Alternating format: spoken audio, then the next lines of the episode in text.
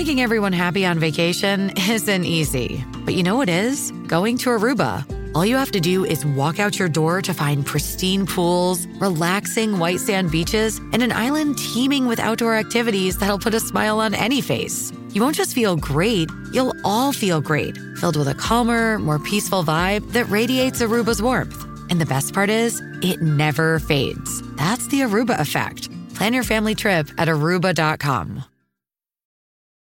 Does Monday at the office feel like a storm? Not with Microsoft Copilot. That feeling when Copilot gets everyone up to speed instantly? It's sunny again. When Copilot simplifies complex data so your teams can act, that sun's shining on a beach. And when Copilot uncovers hidden insights, you're on that beach with your people and you find buried treasure. That's Microsoft Copilot. Learn more at Microsoft.com/slash AI for all. This is Optimal Living Daily, episode 2083 How to Let Go by David Cain of Raptitude.com. And I'm Justin Malik, your personal narrator, reading to you every day, including holidays, from the best blogs or articles I can find. And now let's get right to our next article and continue optimizing your life. How to Let Go by David Cain of Raptitude.com. The easiest advice to give and the hardest to use is let it go. Didn't get the job? Let it go. Still thinking about your awkward speech last week? Let it go. All the Paul McCartney tickets were bought up in seconds by scalper bots? Let it go. Life will go on after all. Just put it out of your mind. Of course, we'd let it go if we could, if we had the ability to simply drop worry or anger or a throbbing in the temples, we wouldn't need to be told. And being told to let go tends to make the feeling even more stubborn. Letting go is possible, but it's done differently than we usually think.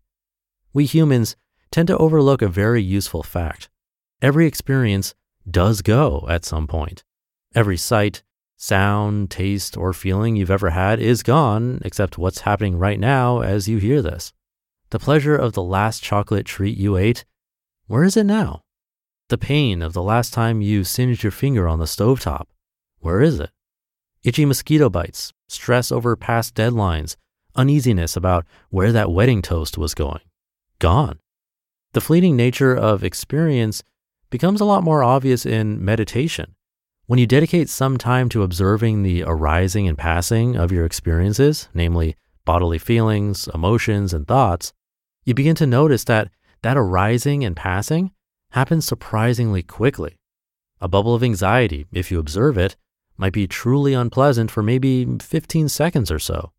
A faint residue might linger a little longer, but it's quite bearable. And at some point, it becomes undetectable. However, and this is the vital part, if you had tried to get rid of that bubble of anxiety, you'd probably notice it getting worse. This is where all the confusion about letting go happens. All experiences do go, guaranteed, but you don't make them go, you let them go. When you let experiences go, they tend to go sooner. But we often don't let them. We fight with them. We tend to see present moment experiences as though they're more permanent than they really are. So we think it's necessary to fight with ones we don't like and cling to ones we do like. We don't recognize, for example, how few seconds the pleasure of an ice cream cone really lasts, or how quickly a moment of embarrassment passes if we don't dwell on it. The result is that we count on pleasures too much and resist displeasure too strongly. We create stress by trying in vain to slow up or hurry along any experience we don't have direct control over, which is the vast majority of them. At a meeting, you say something dumb and feel embarrassed. If you could simply notice that feeling come and go without the normal contentiousness, it might last a minute or two. But we tend to do the opposite. We complain in our minds that we're an incurable klutz, or maybe that other people are too judgmental. We vow to prevent it from happening again. Of course, we don't have enough control over life to protect ourselves from such normal human feelings. This demand for an impossible level of control over our experience is intrinsically stressful. Sometimes we can make an experience happen or stop happening if we have some direct means of control, stepping out of the rain if we're getting wet, or turning on a lamp when it's too dark to see. But such clean and easy fixes, especially for our emotional experiences, aren't usually available. You can't open an umbrella to shield yourself from a bad mood, a physical pain, or a distracting thought. Letting things go is a skill we can learn, but it's easily confused with making things go, which is usually impossible. I like the way John Yates, a meditation teacher and neuroscientist, makes it part of a longer phrase. Let it come, let it be, let it go. This phrase reflects a realistic understanding of how life actually happens. All experiences arise and fade, and that can be observed in real time. There's no such thing as a permanent experience. Each one comes, is, and goes. We need to stop and observe our experience carefully to really see that happening. This is the basic aim of mindfulness meditation. If we develop sharp enough attention, we can see specifically what feelings and experiences we tend to cling to or push away Then we can consciously, gently refrain from pushing or pulling and let the experience go. We can become free of the stress around a given experience, even while that experience is still happening. Whether or not you take up meditation, you can practice letting experiences come, be, and go in their own time. Daily life offers many opportunities. Start with the easy stuff closing the shower faucet and noticing the warm water sensations cease putting your fork down when you're finished eating, turning the reading lamp off for the evening. See if you can appreciate how beautiful or at least poignant all of this coming and going is. The going of one experience is often synonymous with the coming of another, and sometimes there's a bittersweet quality to be noticed in the transition. Reaching the final moments of a book or a sunset or a slice of cake, closing the door after bidding your friends goodbye. You just listened to the post titled How to Let Go by David Cain of Raptitude.com. One of the best things you can do for your kids is to teach them how to manage money. And this should be started when they're little. And that's why I'm so excited to tell you about the sponsor of today's episode, GoHenry by Acorns, the smart debit card and learning app for kids 6 to 18. GoHenry helps kids learn about all things money, earning, spending, saving, budgeting, and so much more. You can even track their chores and pay their allowance right in the GoHenry app. And with their GoHenry debit card, they can put their skills to use in the real world. Plus, parents can set spend limits and get real time notifications whenever their kids use their cards. I seriously wish I had this as a kid. I had to learn about money the hard way as an adult. If my parents had set me up with GoHenry as a kid, learning to adult would have been so much easier. Set your kids up for success and get started today at gohenry.com slash old. Terms and conditions apply.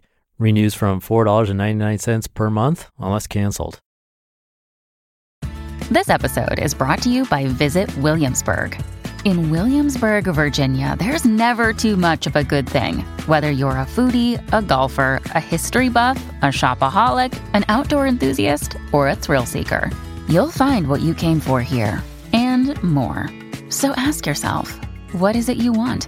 Discover Williamsburg and plan your trip at visitwilliamsburg.com. Thank you to David.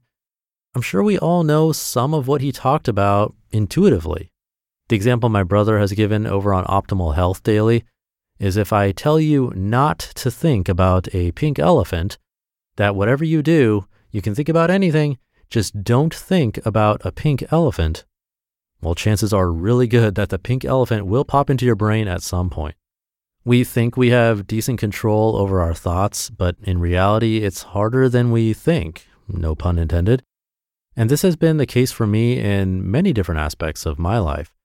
When there's a memory you don't want to think about, it seems like it comes up more often. Or if you're dealing with a mental health issue, maybe you start Googling it because you want to find the best solution. But in doing that, you fixate even more on it, which then brings it top of mind, and you think that you're experiencing it even more, and that condition feels like it's becoming worse. That's common. It's even common for people to experience actual symptoms of something they simply read about when it's extremely unlikely that they even have that particular disease or condition. Our brains are capable of so much, yet it can feel like so little is really in our control. And what David's talking about here is a very very simple exercise for your brain that might be able to help.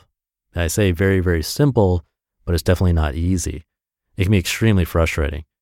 I had a very consistent meditation practice for years where I'd do a minimum of 30 minutes a day. And I definitely experienced benefits, but it's also not a cure all. What I do agree with, though, is that it can make your attention very sharp, sharp enough to cut through the noise and cut deep enough to understand where our thoughts are coming from and where we really want to direct them. It's best if you try it out yourself if you're up for it. You can't expect quick results, but over time, I do think you'll see how it helps. So try it out. Let me know how it goes. Thank you for being here and for listening through to the end. Have a great rest of your day, and I'll be back tomorrow where your optimal life awaits.